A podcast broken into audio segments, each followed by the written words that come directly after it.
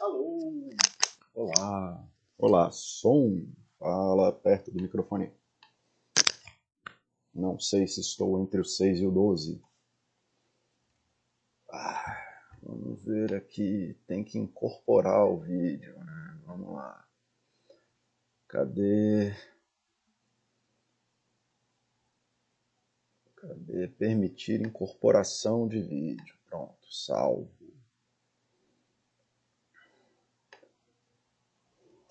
Bom dia, pessoal. Olá, como estão?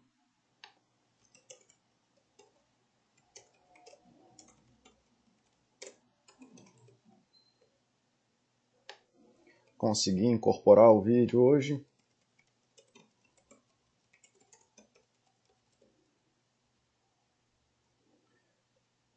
Vai, já marquei aqui para incorporar. Já deveria estar incorporado. Eu acho muito louco isso, porque no meu funciona, né? Assim, vocês podem ficar vendo aí no meu que isso funciona. É, é isso aí. Né? Era para estar tá funcionando. Talvez demore um pouco para dar o delay aí da coisa. Permitir incorporação.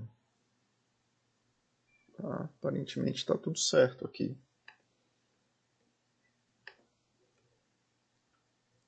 Já, será que demora um tempo? Aí, pronto, tá pegando no site também, então funcionou. Minha voz está de boa, tá aquela eu vi, eu ouvi uns chats antigos, vi que a voz estava meio metálica. Descobri que que é do um desses o computador novo que eu comprei, ele não estava pegando o microfone do do, do fone, ele estava pegando só o microfone do é, computador, aí por isso que estava saindo aquela coisa meio robótica. Mas aí já aprendi, eu acho, a resolver, e pelo pouco que eu ouvi da minha voz, estava tudo em ordem também. Bom, então parece que está tudo certo. Bom dia, Mauro. Bom te ver por aqui, querido. Cara, obrigado pela conversa hoje de manhã, cara. Me fez muito bem. Fliparts, bom dia. Oxe, meu querido. Oxe, eu finalmente respondi seu comentário, tá? Não foi que eu não foi por desleixo, não. É porque eu queria poder sentar mesmo para parar e responder, cara. Não era uma coisa que eu tava que eu tava evitando, não. É só porque eu queria poder ter atenção quando eu fizesse aquilo, tá? Mas eu respondi lá, depois tu pode ir lá ver, cara. Mais uma vez te agradeço por tudo. Beleza? É, hoje, seguindo aí a linha do que a gente está falando, eu estou falando muito sobre emoções e das coisas emocionais que acontecem na nossa vida, né, e das nossas situações emocionais. E, né, então falei aí, fiz de novo a segunda, fiz de novo não, fiz a segunda parte do vídeo de, do curso de emoções, que inclusive eu já estou disponibilizando para Baster à medida que vai vai ficar pronto. Então já tem ali, já está começando lá na UAU Universidade. Não sei se já foi ou se está faltando alguma coisa. Eu vou falar da tristeza e da depressão hoje. Então a gente já falou de o que é emoção no sentido biológico, o que é emoção no sentido psicológico.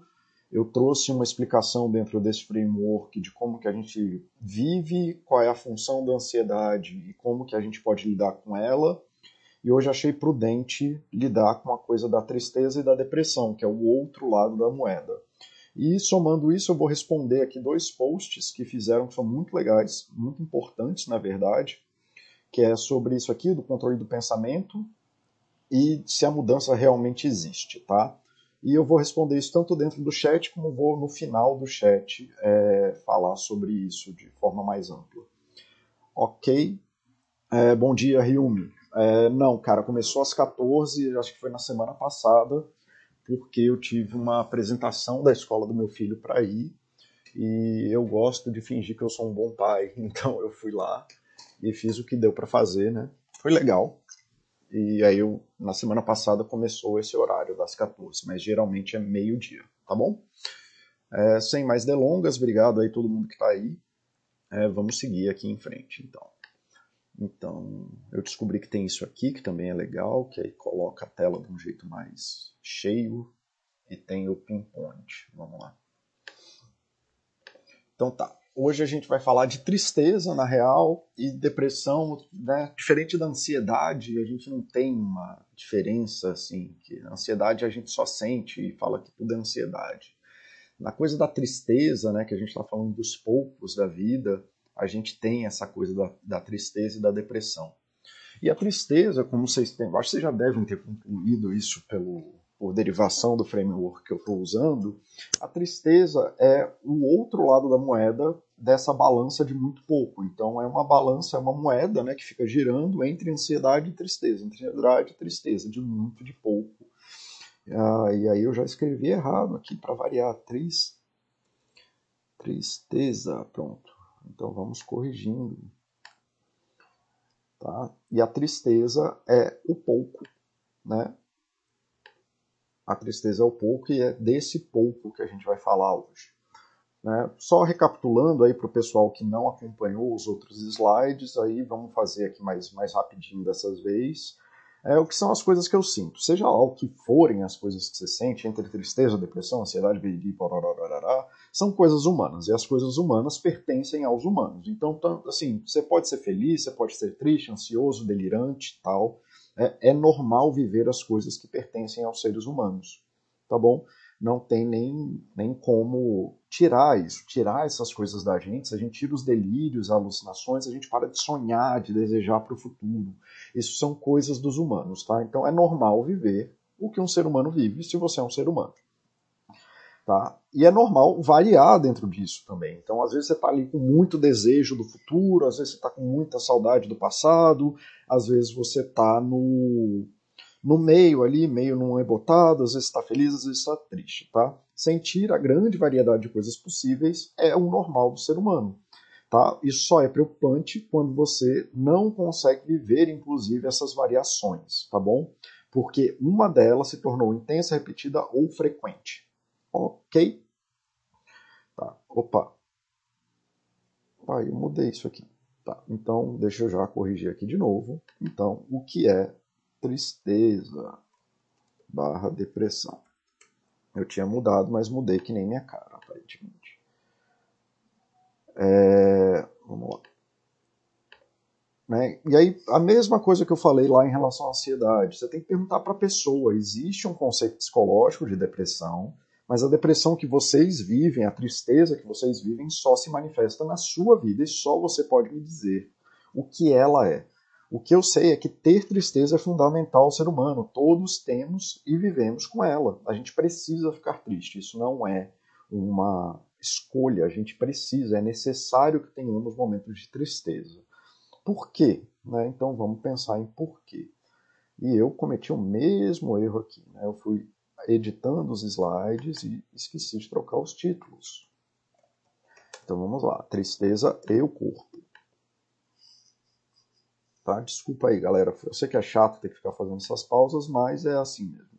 Tá? E por mais, por, como eu já falei, venho falando e repetindo, e essa é uma coisa que eu vou repetir porque é difícil de entender, é, o mecanismo que rege o corpo ele é muito simples. Como ele é cego, seu corpo só olha para dentro. A gente teve até umas discussões na área de saúde lá da Baster sobre esportes, que assim o corpo não sabe em que ângulo que você está, em que né? Ele não sabe quantos quilos você está fazendo, se você está fazendo exercício tal e tal. O que ele sabe é a, o estresse que ele está subindo. O corpo é cego, ele não olha para fora. E ele reage muito igual para todas as coisas. Né, fazendo muito ou está fazendo pouco. Se você coloca pouco peso, ele faz pouca força. Se você coloca muito peso, ele faz muita força. Se não dá aquele vácuo né, de você vai levantar um peso pequeno achando que está fazendo muito, você joga o peso lá no teto. Tá? E ao contrário do senso comum, como é esse exemplo da gente jogar o peso no teto, né, a gente é péssimo em reconhecer as coisas por dentro. Né? A gente se vai se baseando nas coisas que estão do lado de fora. Se a gente tem a impressão de que a coisa é muito leve, a gente vai fazer muita força, porque o corpo não sabe das coisas de dentro. Tá? Nosso e dos outros. Tá? A gente não tem acesso ao que acontece dentro da gente, nem dos outros. Tá? Isso não funciona só para ansiedade, não só para tristeza, mas funciona para quase tudo tá? porque isso é uma característica do corpo. O corpo não é capaz de olhar para fora. Ele tem os sentidos que são os mediadores dele com o mundo de fora, mas o corpo como um todo, seu coração não sabe o que está acontecendo do lado de fora de você quando ele dispara. Ele só sabe que tem que disparar. Ele joga para o mundo. Então a gente é muito bom em perceber, a gente é péssimo em perceber, por exemplo, a velocidade do carro. Quando a gente está dentro dele, tudo parece muito estável. Mas a gente é muito bom em perceber acelerações e frenagens, né? variações das coisas. Porque é o nosso corpo tentando se adequar. E é isso que a gente percebe. Tá? Então a gente é cego para os nossos estados, mas a gente percebe as variações. Então o nome de qualquer emoção que a gente tem, na verdade, é só muito e pouco, porque é isso que o nosso corpo consegue fazer. Tá? Todas as emoções, os outros, são derivações dos muitos e dos poucos e das situações que você vive na sua vida. Tá? Dito isso, a gente pode vir aqui e começar a falar muito, ou falar melhor do pouco, né, que seria a tristeza. Cara, desculpa mesmo, eu achei que eu tinha alterado tudo isso, aí nem olhei, eu devia estar cansado quando eu fiz e acabei mudando só o texto e não mudei os títulos, tá? Então vamos lá. A tristeza, em oposição à ansiedade, ela é quando a gente fala. Aliás, antes de eu entrar nisso, deixa eu ver aqui se o site tá. Como é que o pessoal tá aqui, né? Então. É... Eu parei por aqui. Vamos usar a dica do Mauro aqui. Parabéns, tem que prestigiar. Obrigado. Ah, isso mesmo, cara. Obrigado aí por me apoiar. Normal ter alucinação, momento da vida, alucinação igual delírio? Não. Delírio é uma crença, alucinação é você ter percepções sensoriais, tá? Essa é a diferença entre o delírio e a alucinação. É, então você tem uma crença de perseguição, é um delírio. Você ver uma pessoa que não existe te perseguindo é uma alucinação. Tá? Não conheço esse filme, Flip Arts, é, mas vou dar uma olhada para ver. É, bom dia, José Sardinha, obrigado aí por estar aqui, cara. Alucinação, paranoia de perseguição. Não, alucinação é você ter ilusões sensoriais, é você estar sentindo coisas no mundo concreto. Tem aranhas andando no meu corpo, estou vendo coisas, estou vendo um dragão. É, estou sentindo o cheiro de coisas que não estão aqui. É, isso é alucinação. A paranoia é uma crença de que coisas estão acontecendo no mundo. Tá bom? Essa é a diferença. Mas todo mundo tem isso. Então as pessoas têm delírios de ciúmes, né? De achar que a namorada, o namorado está fazendo X, Y, Z. E as pessoas alucinam construindo futuros que não existem, né? Quando você vai construir uma casa, você está sonhando com uma casa que não existe, mas você quer ver aquela casa. E você sonha com ela, e você olha para aquele terreno vazio e vê aquela casa e seu futuro. Isso é um tipo de alucinação saudável, tá? Não tem problema com isso. Você tem delírios, às vezes, em relação à tua vida que também não são é, crenças, que não são problemas em si. O problema é se elas tomam conta da sua vida. Bom dia, Discovery. Bom revê-la por aqui. É... Então tá, vamos entrar na tristeza. Os relatos de tristeza, né, em oposição à ansiedade, são sempre o pouco. Nós agimos e somos descritos tristes, desmotivados e deprimidos quando fazemos poucos. Quando fazemos pouco, quando a gente não sente energia para fazer algo, estamos com pouco. Quando não estamos sentindo conexões com as coisas, estamos com pouco. E quando a gente não tem força para seguir um caminho, estamos com pouco. Tá? Paulo, mas as coisas precisam ser feitas, ninguém está nem aí para mim, foda-se os meus problemas, né? nem para se eu tenho pouco para dar, se eu parar eu morro. Sim, por isso que a gente tem que evitar que o pouco vire nada, tá bom? Então, assim, fazer pouco é uma coisa, fazer nada é outra. A tristeza é o nome comum que a gente dá, né, a tristeza e esses outros sentimentos, desmotivação, etc., para os nossos estados de pouco. A tristeza em si ela não existe, ela é um conceito que a gente usa para se relacionar com os outros seres do mundo, que são dos vários poucos e das nossas situações de vida. Então, ter pouco para algo não significa que você não tenha nada, nem que não consiga fazer nada. Pouco é pouco, nada é nada, e o adoecimento e o problema começa a aparecer quando você não tem mais nada. Aí começa a entrar aí os quadros depressivos, tá bom? E que nem eu falei na ansiedade ali, aí eu nem precisaria mudar aqui, mas já que estamos no tema, é, é importante vocês começarem a perceber esses degradês aqui da vida, né? De que a gente tem um arco-íris de emoções e que a gente aprender a nomear essas emoções é, por mais que a gente dê nomes, ah, aqui é tristeza, aqui é desmotivação, aqui é né, uma, uma melancolia, ou aqui é um, uma tristeza profunda, até chegar aqui na depressão, isso aqui são coisas que a gente usa, né? São caixinhas que a gente coloca as coisas da vida para poder se comunicar com outras pessoas e falar das nossas necessidades, das nossas dificuldades, dos nossos problemas, mas que na verdade o mundo é assim, né? O mundo é um arco-íris sem divisão Tá? E que a gente pode, inclusive, criar mais ou menos caixinhas aqui para poder descrever esse arco-íris, como eu falei no outro slide, mas que eu não vou botar aqui, que o russo tem duas categorias de azul. Né? Então, eles têm mais uma cor no arco-íris. Tá? Então, a tristeza é o nosso sentir, com, pode ser de várias coisas. Pouca vontade de trabalhar, pouca vontade de interagir, pouca vontade de malhar, pouca vontade de estar com o filho, pouco de pouco de pouco de pouco de alguma coisa. O pouco é o seu corpo falando da disponibilidade de energia dele para se engajar em qualquer situação, em alguma coisa. E por qual razão? Sei lá, 90% das vezes não importa. Tá? O corpo sempre tem razão. Faça pouco. A solução para lidar com a tristeza é faça pouco. Faça pouco sabendo que pouco não é nada. Nada pode ser um problema às vezes, mas também está ok em fazer nada de vez em quando. Não tem problema em fazer nada. Mas o problema mesmo da tristeza está aqui. As pessoas não sabem fazer pouco ou não sabem se adequar a fazer pouco. A pessoa dorme mal, dorme duas horas numa noite, e ela chega no consultório falando assim, porra, trabalhei mal, tô uma merda, não sei o quê, pipipi, popopó. Aí demora 40 minutos de sessão para ele me falar que ele dormiu mal e que na verdade ele está frustrado porque ele não conseguiu trabalhar com a idealização dele de trabalho. É uma pessoa que, quando está com pouco, não sabe fazer pouco e não sabe se adequar ao pouco que tem. Né? A solução para lidar com a tristeza é aprender a fazer pouco quando pouco é necessário ou quando você tem pouco para dar. E não tem problema fazer pouco. Isso está bom aí para vocês? Como é que vocês estão, galera? É... Corrigindo divertidamente. Cara, não entendi aqui. Ah, tá, entendi agora, Free Parts. Isso, foi mal. Bom, galera, como é que tá aí? Quando vocês ficam todo mundo caladinho, eu fico com medo de eu estar falando sozinho, fico não sei o que está acontecendo. É... Mas se tiverem. vou assumir que está todo mundo entendendo, tentando compreender o que eu estou falando. Mas vamos continuar aqui. Se tiverem alguma necessidade, falem aí. Tá?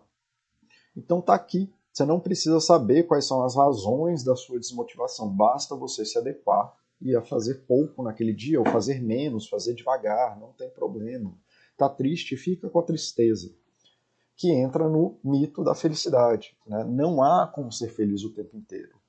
A felicidade ela é um dos nossos estados de alta. Assim. Se a gente falou ali da ansiedade sendo como muito, a nossa felicidade não é que a felicidade é ansiedade, mas a felicidade é um dos estados de muito que a gente nomeia em condições específicas. Mas ela é um dos nossos estados de alta. Estar feliz consome do corpo e o corpo não é feito para estar em alta o tempo inteiro. Né? Ele não dá conta, é como você querer ficar rodando um carro em altíssimo RPM. Né? O mito e a ilusão de que tudo tem que ser feito em alta o tempo inteiro é muito mais prejudicial do que fazer pouco.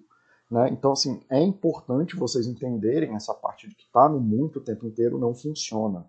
A felicidade, ou isso que a gente chama do, do sentimento de felicidade, aparece com a disponibilidade de necessidades, com você saber as habilidades para lidar com aquilo, com ter contextos apropriados disponíveis. Né? Se você não tem necessidade de, sei lá, é, de. Se você não está com fome e não sabe buscar. Aliás, geralmente é assim, você está com fome, sabe buscar no iFood e tem uma forma lá legal de comer na tua vida.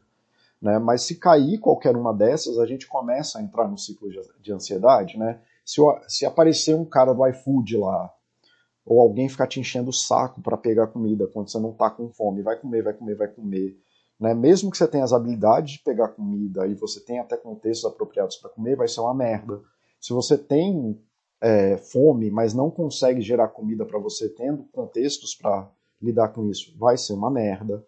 É, se você tem até a fome, até saberia fazer comida, mas assim, a casa tá uma zona ou tá numa correria e não consegue pra, parar para comer, vai ser uma merda, né? Então você fica feliz, satisfeito, contente quando você tem essa esse, essas três coisas acontecendo juntas, né?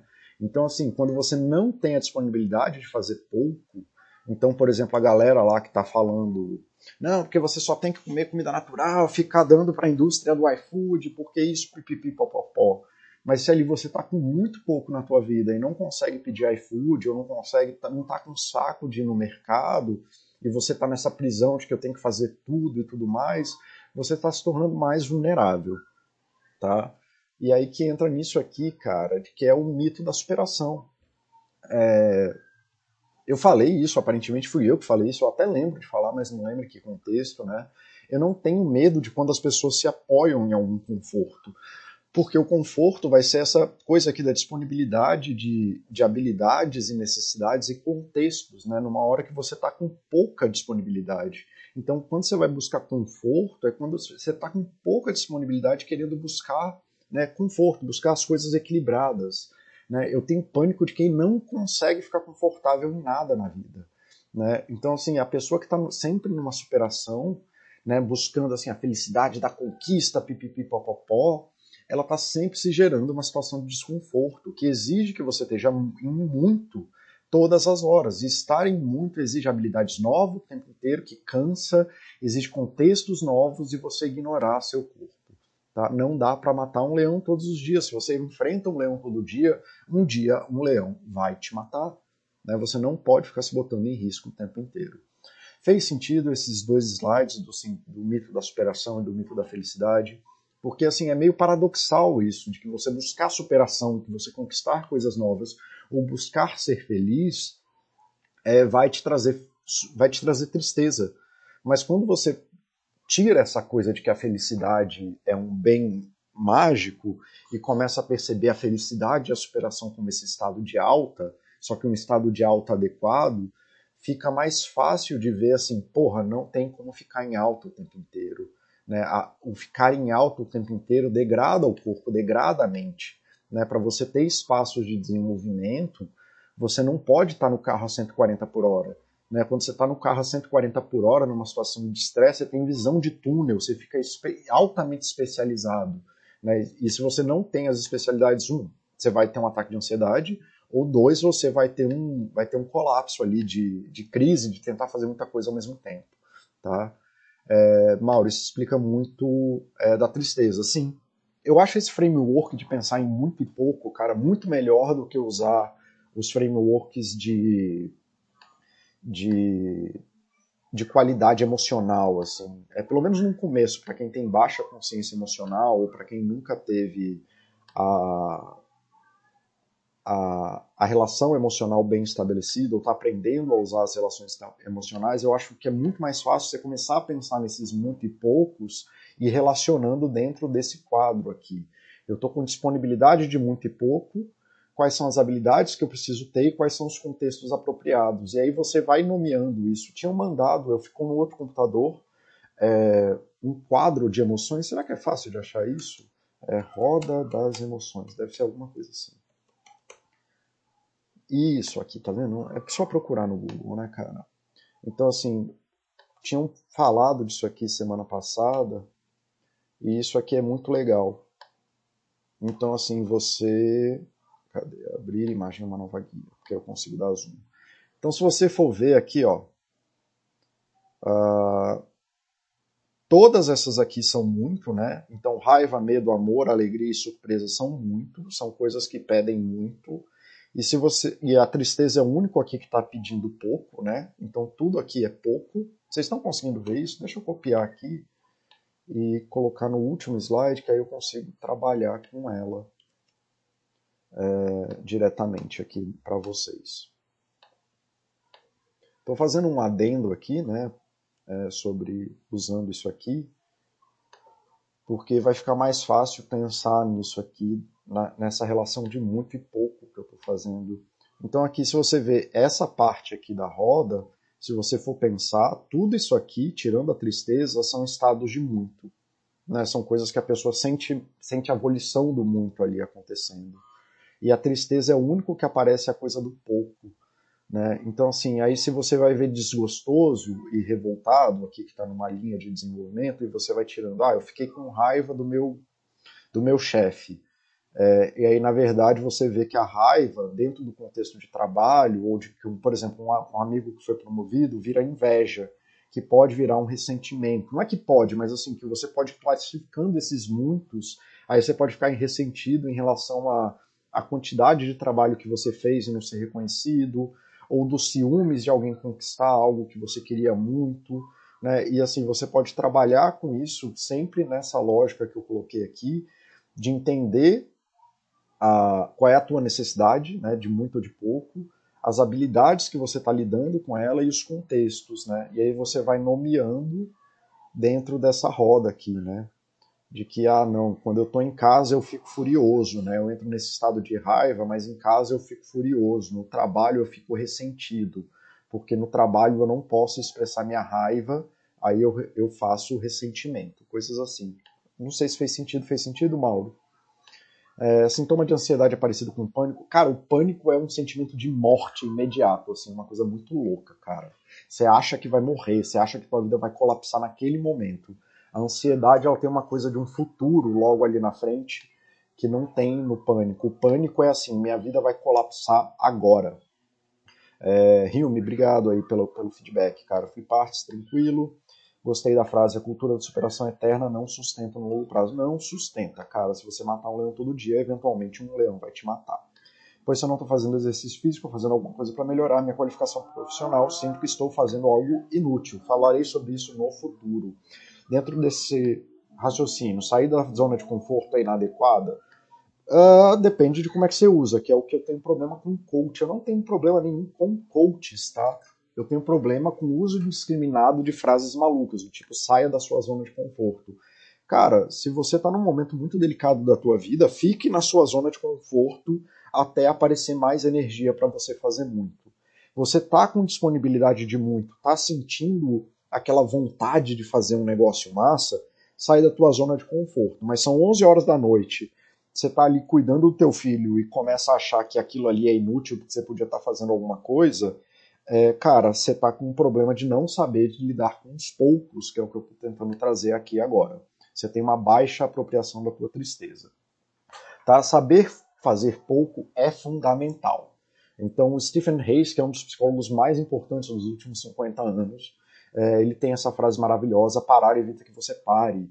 E os meus pacientes falam o oposto disso: se eu parar, eu vou morrer. E eles não conseguem compreender que se eles não pararem, eles vão morrer. Se você não aprende a parar, fazer a busca dos poucos, atuar nos poucos em atividades de poucos que te fazem bem, você vai morrer. Você vai infartar.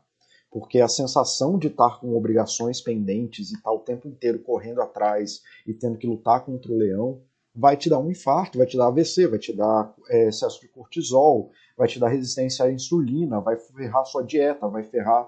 É isso, assim, que é isso que você está falando, Rô. Pô, você já foi lá, já malhou o que era para malhar no dia, dane-se a, a, qualidade. É, e você já está num momento em que você está caminhando com as coisas que precisam de tempo, né? Porque exercício físico e qualificação profissional tanto faz. São coisas que você consegue no tempo. Não tem nada que você vai fazer hoje que vai mudar sua, seu corpo ou tua qualificação profissional. Você só precisa fazer tipo uma hora todo dia e vai dar certo no final. Mas a gente não sabe lidar com um pouco. Então, isso aí de esse estou me sentindo inútil é uma armadilha que, inclusive, impede que você se recupere apropriadamente. Então, isso está prejudicando seus exercícios e sua qualificação profissional. E aí, por isso que você vai ter dificuldades. A felicidade no pouco, na cadência, nisso que eu estou falando, de ler uma hora por dia, de botar um tijolo todo dia, existe. É importante desenvolver essa habilidade, junto com as habilidades de enfrentamento de força. Então, tem horas de luta e tem horas de paz. Saber distinguir entre um e outro é o que vai te fazer bem. E é isso que vai te dar felicidade nesses espaços do pouco, tá? Então, quando um paciente me fala se eu parar eu vou morrer, eu tô, ele, o que eu ouço dele é você não sabe parar. E isso já vira o meu primeiro é, objetivo clínico. Tá, mas se é normal, então era para tristeza, por que, que eu sofro dela, Paulo? Nós somos aquilo que não fazemos. Quanto mais fazemos algo, mais nos tornamos ferramentas de algo. As coisas que fazemos transformam o mundo e nos transformam de volta. Então, se você vira ferramentas de muitos sem saber lidar com os poucos, quanto mais você faz algo, mais você vai ser especialista daquilo. Você não sabe fazer pouco, ou se você está aprisionado nos poucos, tá bom? Esse é o problema. Então não tem como eu falar. Eu comecei por ansiedade, porque senão eu. Para falar de tristeza, eu preciso falar de ansiedade, porque ela é mais é, amarrada uma na outra. A ansiedade tem mais aspectos isolados, mas a tristeza não. A tristeza está fundamentalmente amarrada na ansiedade. Então eu tive que falar de ansiedade antes, né, é, do que falar dos quadros de depressão mesmo, tá? Mas por que, que você sofre de tristeza? É, se você só desenvolve as atividades de muito, você entra nessas lógicas malucas de que dormir é perda de tempo, de que isso é inútil, então por que eu estou fazendo isso? Eu preciso ser produtivo, que te leva ao bairro de, de cotação, porque você não sobrevive às atividades de cadência. a incapacidade a viver problemas de longo prazo, a ansiedade com o tempo das crianças, você quer que a criança haja como adulto, etc, etc, etc. Isso não é um problema da criança, isso é você que não sabe viver no pouco. Tá bom? Você sofre dela quando todos os muitos já falharam e você se percebe sem alternativa.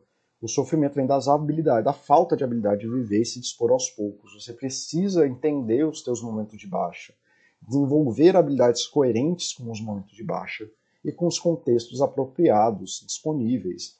Mas aí você faz o oposto. Você toma café para poder durar mais. Você toma banho gelado para poder acordar. Você faz jejum intermitente para poder aumentar a sensação de fome, logo mais a disponibilidade do corpo. Aumenta o, a, o corpo se, fica mais disposto. Tudo isso para conseguir forçar a habilidade de muito. Você sofre porque colapsa, você não sofre porque a tristeza é ruim. Você precisa aprender as habilidades de pouco e os contextos de pouco. Tá? A tristeza, o que, que é. Deixa eu voltar aqui e ver se o pessoal está entendendo aqui. Aparentemente está, é, não está. Parece que seguimos aqui, tá bom? Então tá tudo bem. Fazer pouco não tem problema nenhum, cara. Fazer nada não tem problema nenhum. A tristeza vira depressão, né? ou a depressão vira preocupante quando você não consegue mais nem fazer poucos em situações essenciais. Ou quando você não consegue mais se vincular com situações saudáveis de vida, situações positivas. O pouco em contextos específicos virou um nada para tudo. Então eu insisto, uma, a solução da tristeza é você se manter fazendo pouco que dá conta, porque isso é melhor do que o nada e o melhor do que fazer muito. É aprender a respeitar seu corpo e seus momentos. Tá? O mundo permite que você faça pouco. Assim, seu chefe vai gritar com você, mas ele não vai te demitir. Tá, você tem um dia vendo desenho com seu filho o dia inteiro, que nem eu passei o domingo passado, eu passei o dia inteiro vendo todos os filmes do Harry Potter com meu filho. Ah, isso aí é educação do meu filho? Cara, acho que não. Assim, se você for ver, a gente não fez nada com porra nenhuma. É, e eu tava muito cansado. Semana passada foi terrível para mim. Eu passei o domingo inteiro deitado no sofá vendo Harry Potter com ele. É, ah, mas não tinha mais nada melhor para fazer? Tinha, mas era aquilo que eu dava conta de fazer. E a gente teve um dia ótimo. A gente viu desenho, a gente viu piada, a gente ficou junto, fez carinho, se abraçou, a gente se conectou como pai e filho. Ah, mas isso aí no futuro dele? Não sei, cara.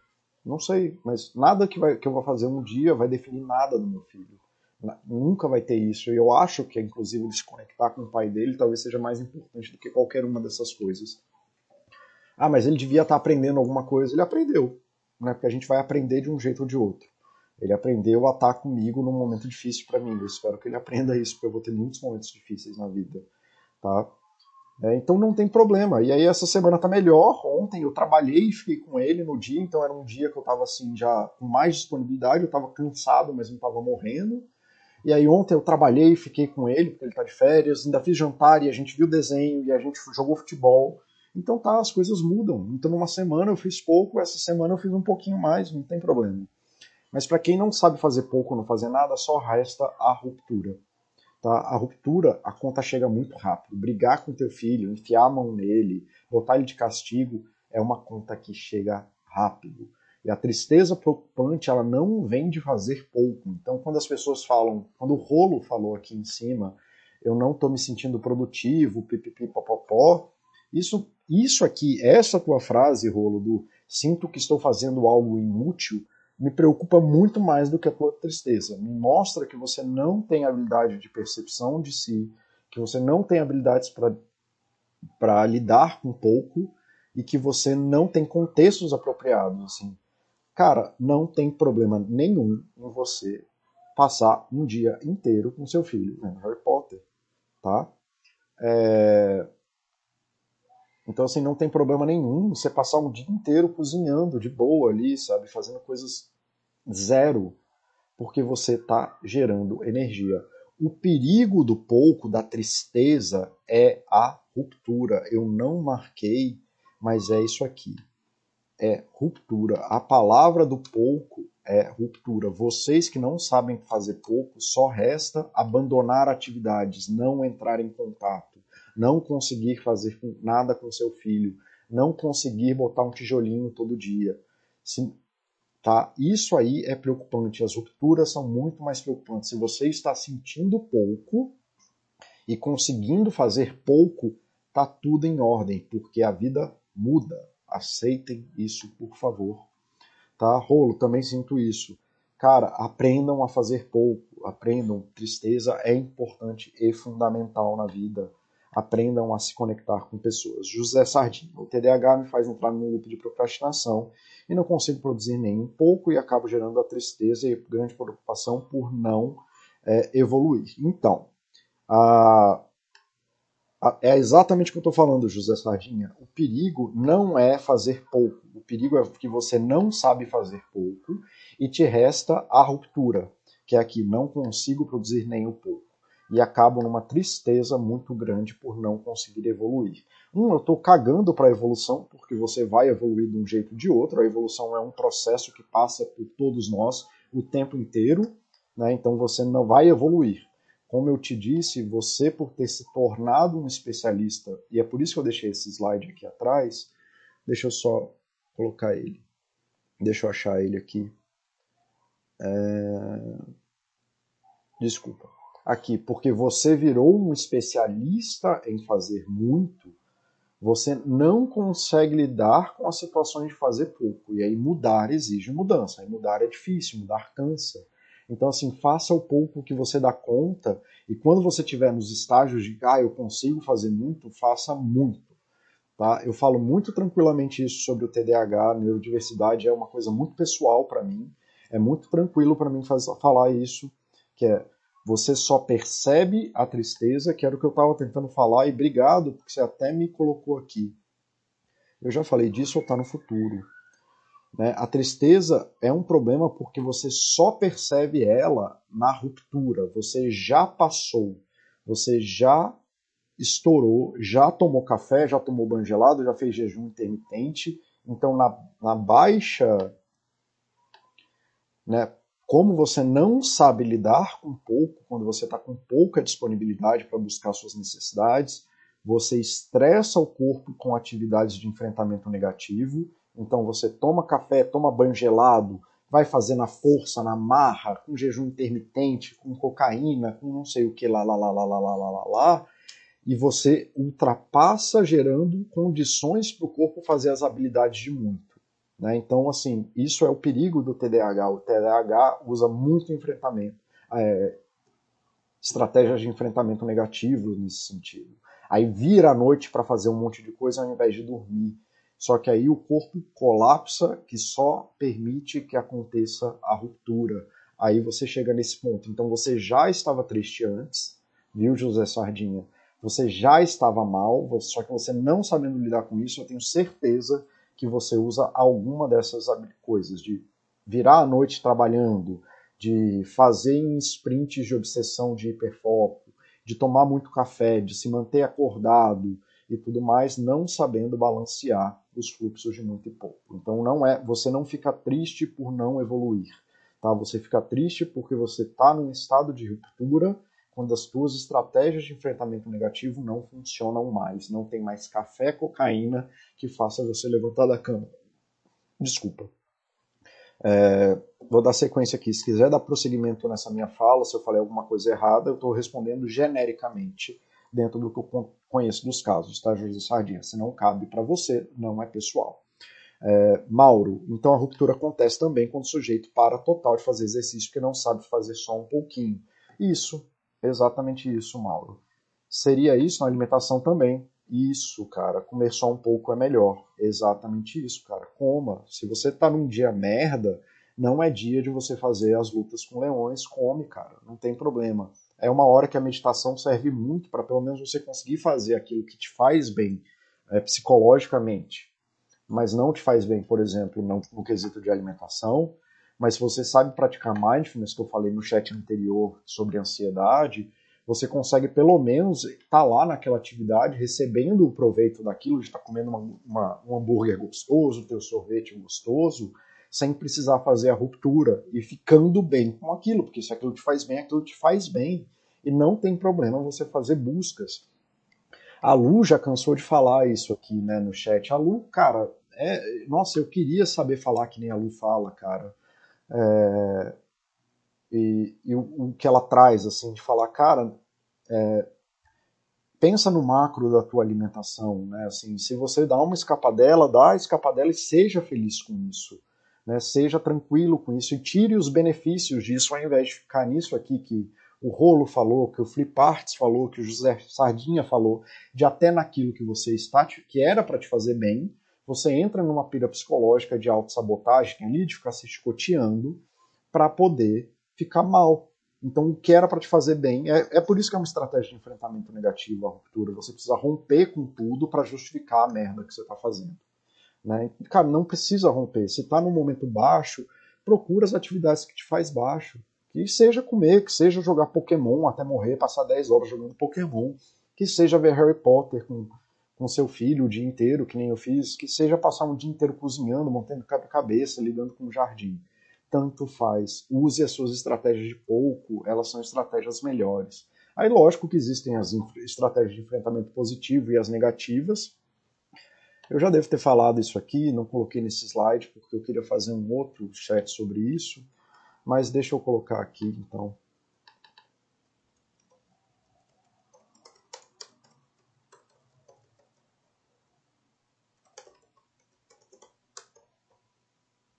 Tá? A diferença entre as positivas é que elas, as positivas, elas resolvem o problema e geram risco positivo. Risco positivo não, risco positivo é de contabilidade, gera um fator protetivo para o futuro.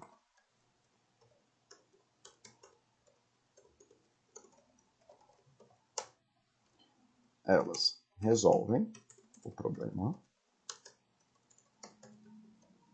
e geram risco para o futuro, tá?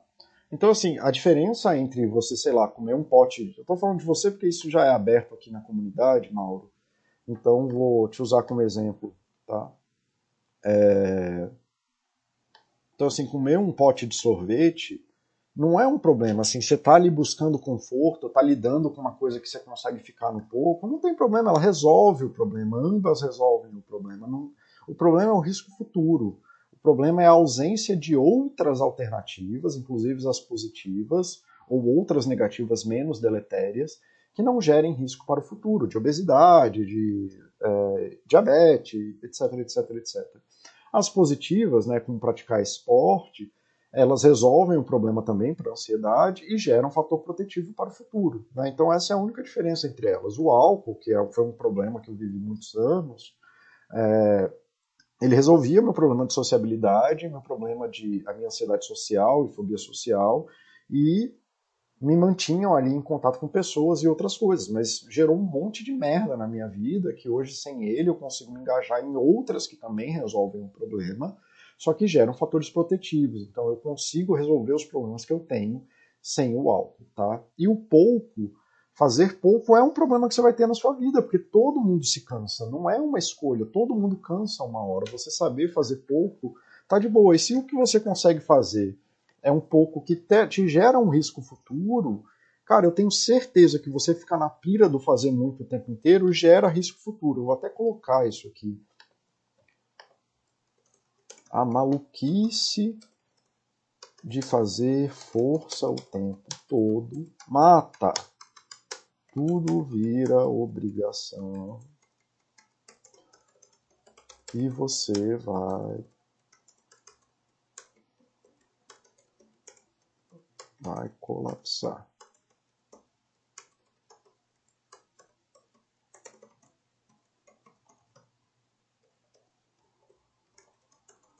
Depois disso, é infarto ou AVC. Tá? Isso aqui eu falo muito tranquilo hoje em dia, porque saiu aquela pesquisa que eu sempre falo aqui, de que mais de 55 horas de trabalho gera, aumenta é, pro, muito a probabilidade de, de infarto e AVC. Então, se você vive essa coisa de ter que fazer muito no trabalho o tempo inteiro e tal, e nananana, é isso. Só que se você vive a tua vida como obrigação o tempo inteiro, você também vai ter um infarto AVC, porque você está vivendo como se vive esse trabalho o tempo inteiro, tá bom? Então você gerar essas coisas e ficar nessa luta, você vai infartar, bicho. É isso, não tem lá muito o que fazer. Tá bom? É, então vamos seguindo aqui. É, Oxi. Sim, Mauro. Então, assim, comer um pouco é melhor. Mesmo que você, mesmo que você vá chutar o balde, cara, chuta o balde. Só que tenta chutar só um dia. Tá? Fala assim, hoje tá foda, cara. É, hoje não é o dia de fazer as batalhas difíceis, cara. Tá tudo bem. Não faça batalha difícil. Gere condições pro seu eu de amanhã batalhar essa batalha. Tudo bem se não conseguir um dia. É aceitar que às vezes não dá para fazer o máximo e às vezes não dá nem pra fazer o mínimo. Oxi. Então é melhor fazer algo que fazer nada, fazer o pouco nesses descansos te dá energia para fazer melhor depois. Isso, cara. A frase que eu uso muito, já que eu estou nesses slides é, de. A melhor coisa que eu falo nesses dias que foi tudo pro saco é, é isso aqui, cara. Se você tiver em dúvida, é, é isso aqui, cara. Eu acho que essa, se vocês entenderem essa frase já ajuda muito. O que eu posso fazer para melhorar a vida do meu eu de amanhã?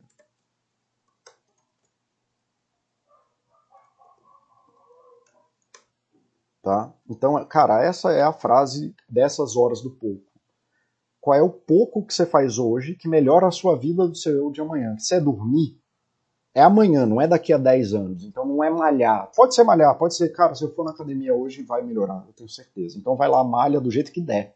A alternativa é não malhar, tá, bicho, o que eu tô precisando é comer uma pizza, bicho, só preciso me alimentar, não tô dando conta de escolher. Então vai lá e pede a pizza, bicho, tá tudo em paz. Não tem um dia que vá determinar a sua vida. Tá? Não, o que eu preciso é ficar com minha namorada, porque eu preciso é, sei lá, é, qualquer decisão que ajude significativamente seu eu de amanhã é a melhor decisão que você pode fazer hoje. Tá bom? É... Eu acho que com isso, eu acho que eu consegui fechar aí essas perguntas que a gente está fazendo. José Sardinha, para você eu acho que essa é boa também, viu?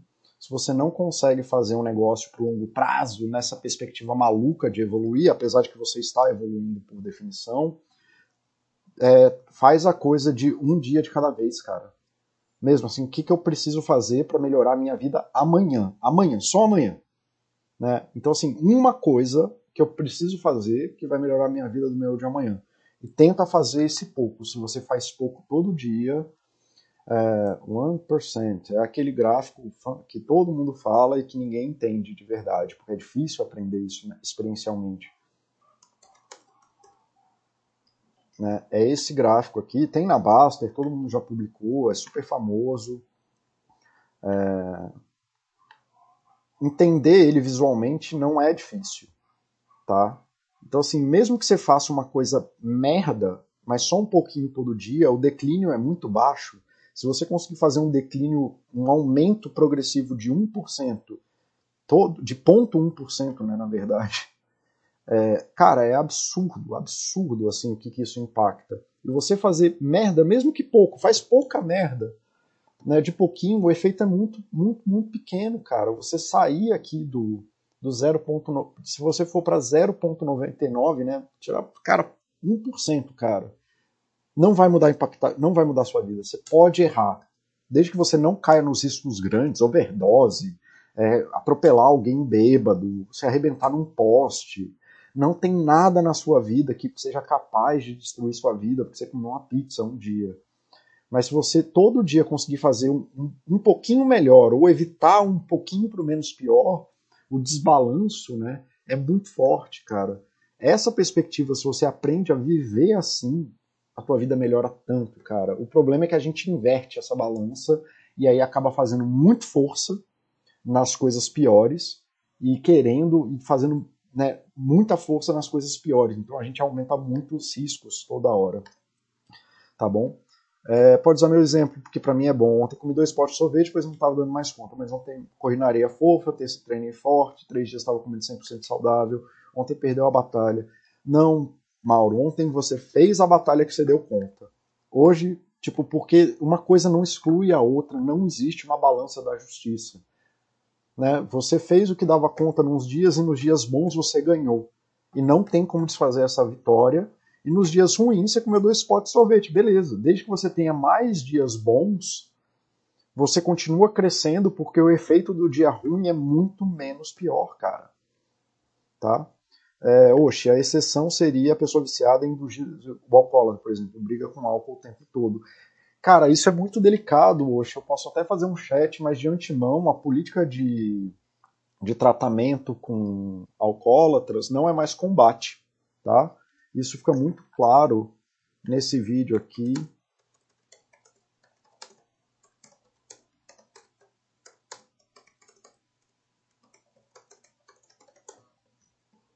É...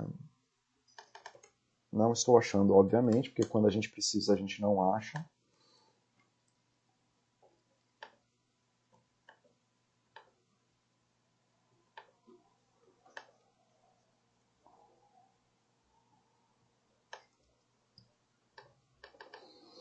Esse vídeo do Harry é muito bom, eu gosto muito, ele escreveu um livro muito bom, mas não é esse vídeo que eu quero, tá? Ele poderia ser esse também. Ah, porque não é, é Addiction.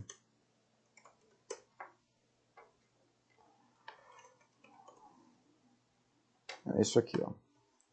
Esses dois vídeos são muito bons, tá, hoje?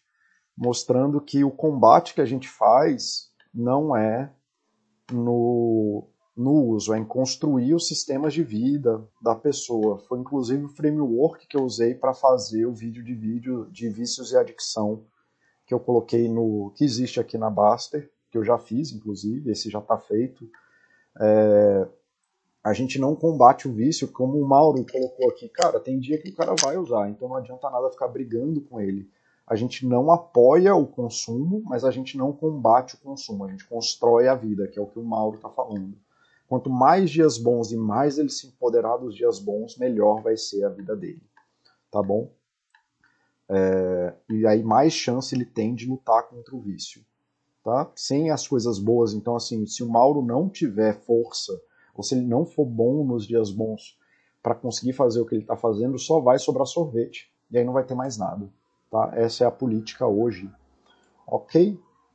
É, então é seguindo.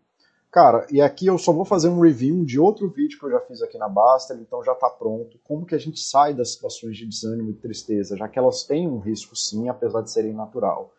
Então, para mudar o que você sente, você tem que mudar o que você faz, que é isso que eu estou falando. Não adianta você querer, como eu falei, não adianta querer curar a ansiedade com pouco, é, fazendo muito, não adianta querer. A tristeza você tem que aprender a fazer pouco, você tem que mudar a forma que você lida com ela. Não adianta querer combater ela no muito, porque aí ela vira ansiedade. Tá? É, dois, as mudanças de vida te levam ao desânimo. Tá? Ter variações de sofrimentos são ter variações dos sentimentos são causadas por mudanças de vida. Né? As coisas que estão acontecendo na sua vida te levam a isso. Então, as estratégias que você usa para lidar com ela no curto prazo geralmente levam a situações que vão para esse lugar.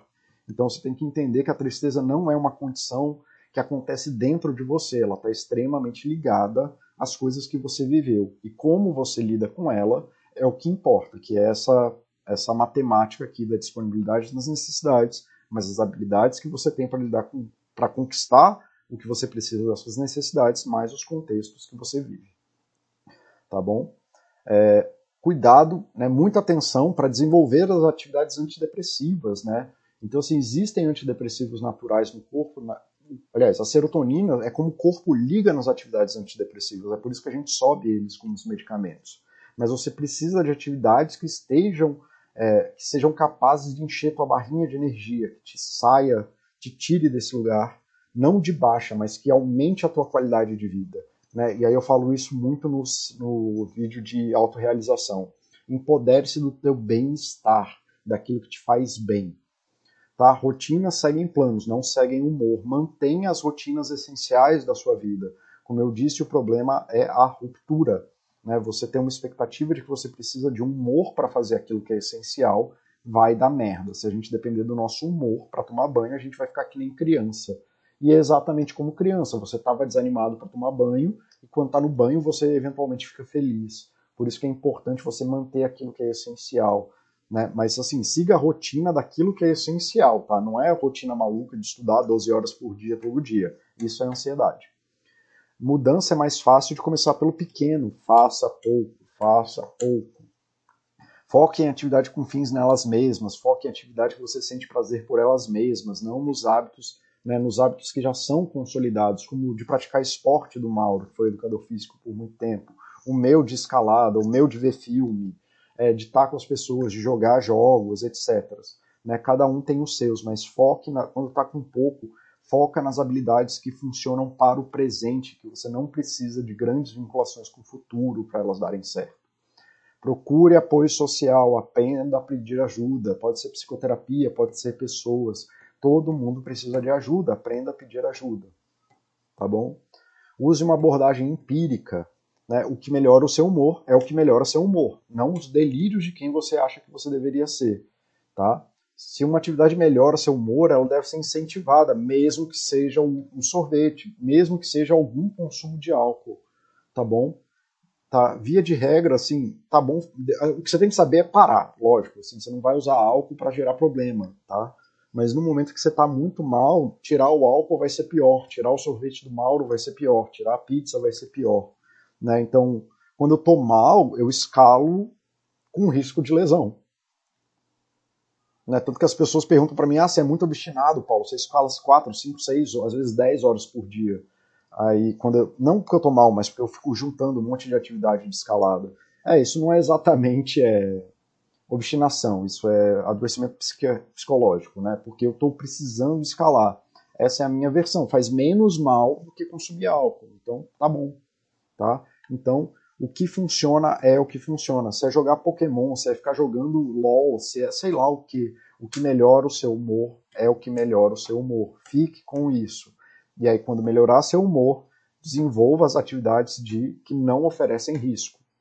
É né? muito importante aprender novas coisas. O foco não deve ser apenas em falar, mas em fazer. A gente muda a vida fazendo, não é falando. Eu posso passar o dia inteiro falando aqui, abra a porta, abra a porta, abra a porta, abra a porta, abra a porta. A porta nunca vai abrir até eu abrir ela. Então, façam coisas. É importante ser acolhido nas suas falas para você entender o que você precisa. É o meu trabalho como psicólogo, é o trabalho dos teus amigos, é o trabalho de, da tua família. Mas é importante pedir ajuda não só para ser escutado, mas para fazer coisas. Tá? Tem que ser pragmático. Considere barreiras e problemas antes. Tem coisas que são difíceis e é bom você se preparar. Na pior das hipóteses, se encontrar uma barreira que você não consegue superar, anota e peça ajuda, que aí volta no é, procure apoio social né, e use uma abordagem empírica. Não desista, não faça rupturas, peça ajuda, né, foque em atividades que de fato melhoram a sua vida. Tá bom, galera? Galera, isso era o que eu tinha para falar do chat. Eu só queria trazer mais dois conteúdos que tiveram aqui da Baster, mas que tem muita relação. Aqui, muito, que é o que o Rio me trouxe, é, no sentido de que né, ele tem pensamentos aqui, né, muito se fala por aqui de não ser reativo, eu entendo, de fato ele não reage, né, ele não é, volta para as pessoas ou não age no mundo. Porém, tem o costume de ruminar eventos fala que presencia em outro.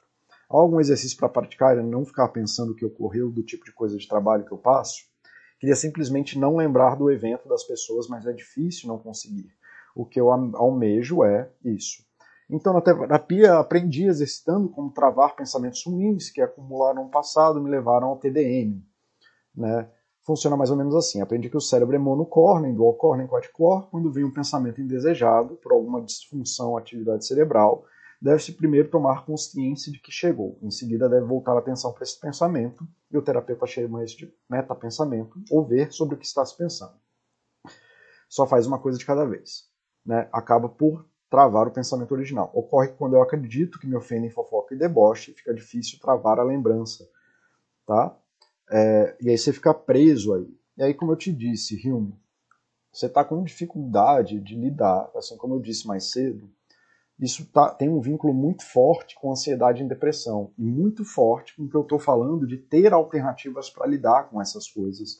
Você está ruminando um problema, diz que você não tem é, espaço para buscar soluções para isso, ou não tem ferramentas para lidar com isso. Então, colocando nesse framework aqui, deixa eu voltar lá atrás que eu acho que vai ter isso.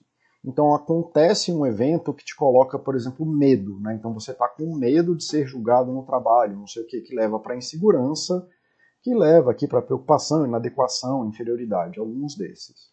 Né? Então você tem uma necessidade de ser percebido como uma pessoa, mas você não sabe fazer essas buscas. Né? E aí você fica pensando nisso e nem sabe como buscar solução para essas buscas. Você precisa conversar com pessoas sobre soluções efetivas. Né? O que, que seriam soluções efetivas disso?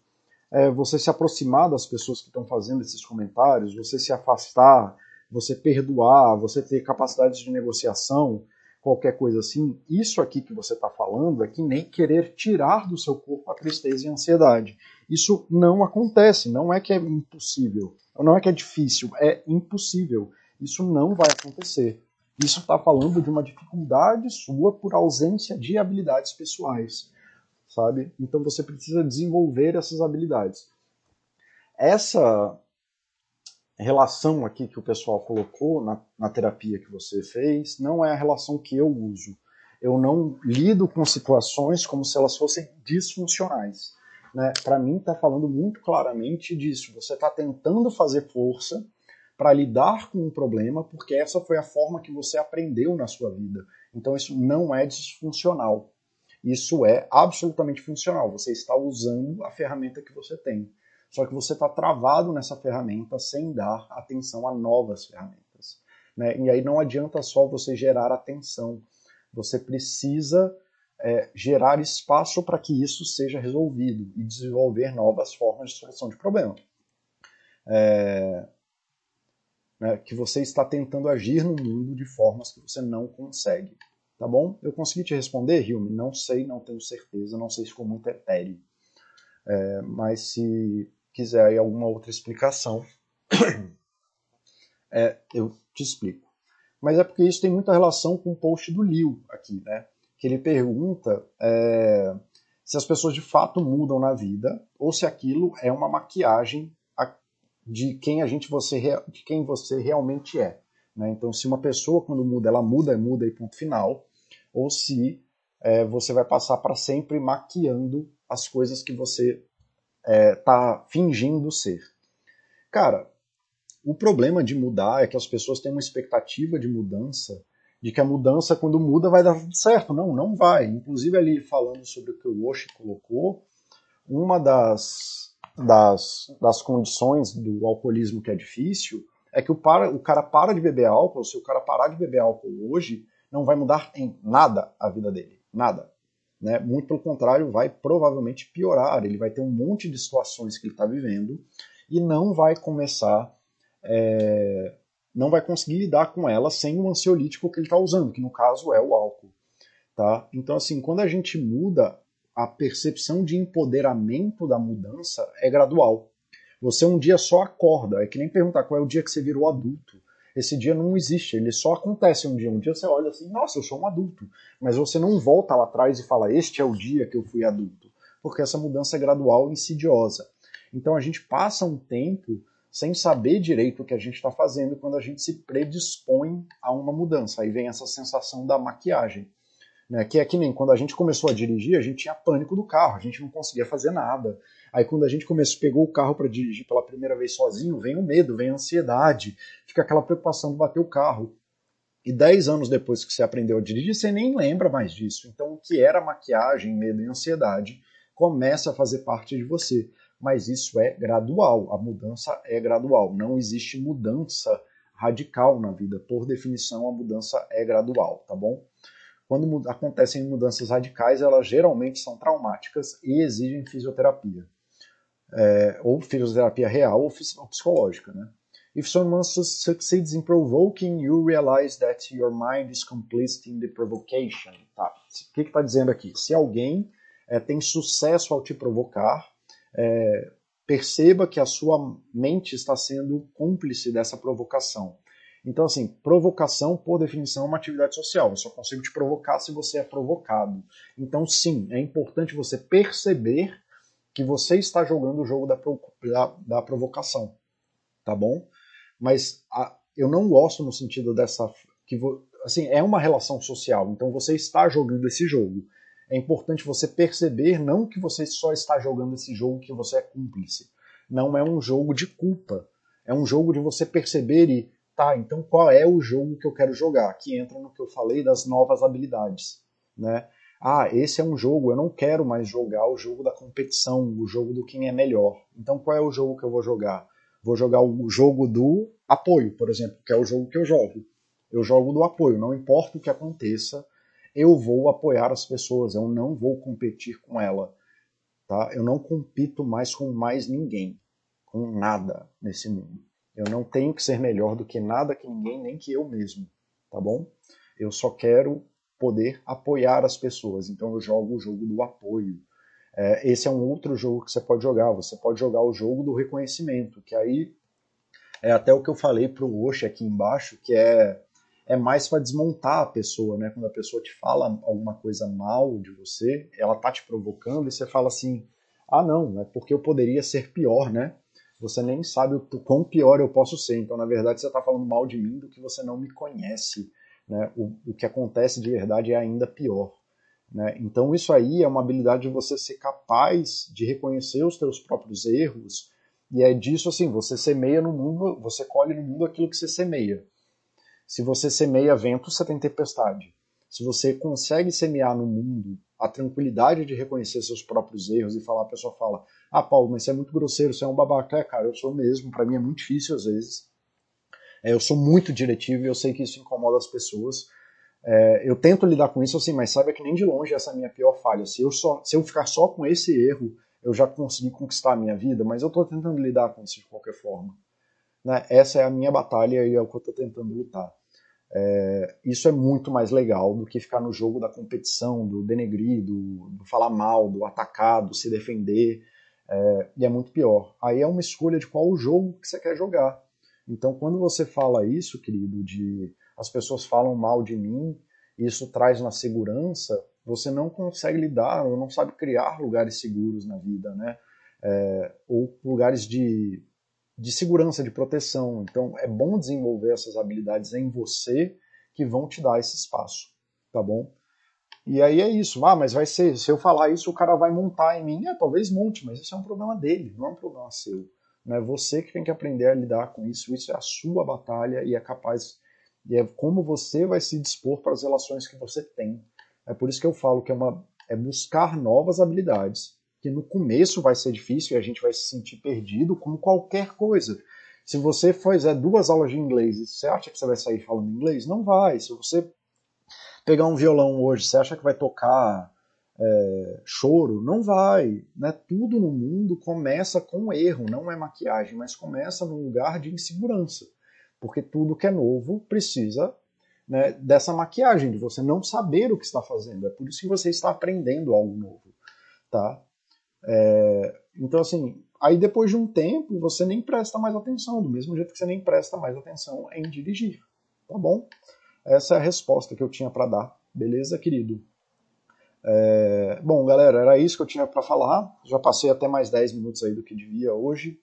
É, se tiverem mais alguma pergunta, podem botar aí. Isso, cara. Cara, descobrir qual é o jogo da vida que você quer jogar e jogar ele nos seus termos, cara, é uma das melhores coisas do mundo, bicho. Você falar assim, cara, ah, me chamaram de filho da puta, falaram que eu sou escroto, me roubaram 10 real. E você fala assim, tá, bicho, esse não é o jogo que eu tô jogando. Sabe, eu não vou jogar o jogo onde cada um dá o pior de si. Eu jogo um jogo onde eu faço o melhor que eu posso todo dia. Tá, isso, ah, mas aí o que você tá fazendo de melhor é, não é suficiente para mim. Tudo bem, procura outra companhia. Né? Eu vou continuar a minha batalha tá tudo bem. Beleza, galera? Então tá. Boa tarde aí pra vocês. Bom fim de semana. É... A gente se vê semana que vem, tá? Vai ser Natal. É, vou pensar se eu faço alguma coisa especial, se eu continuo fazendo só o que eu faço mesmo. Mas vai ter chat sim, tá? É, isso não é um problema para mim, não. É, então a gente se vê semana que vem. Feliz festas aí para todo mundo. Divirtam-se, amem muito, não caiam nas brigas de família, entreguem amor e é isso. Tchau, tchau, galera.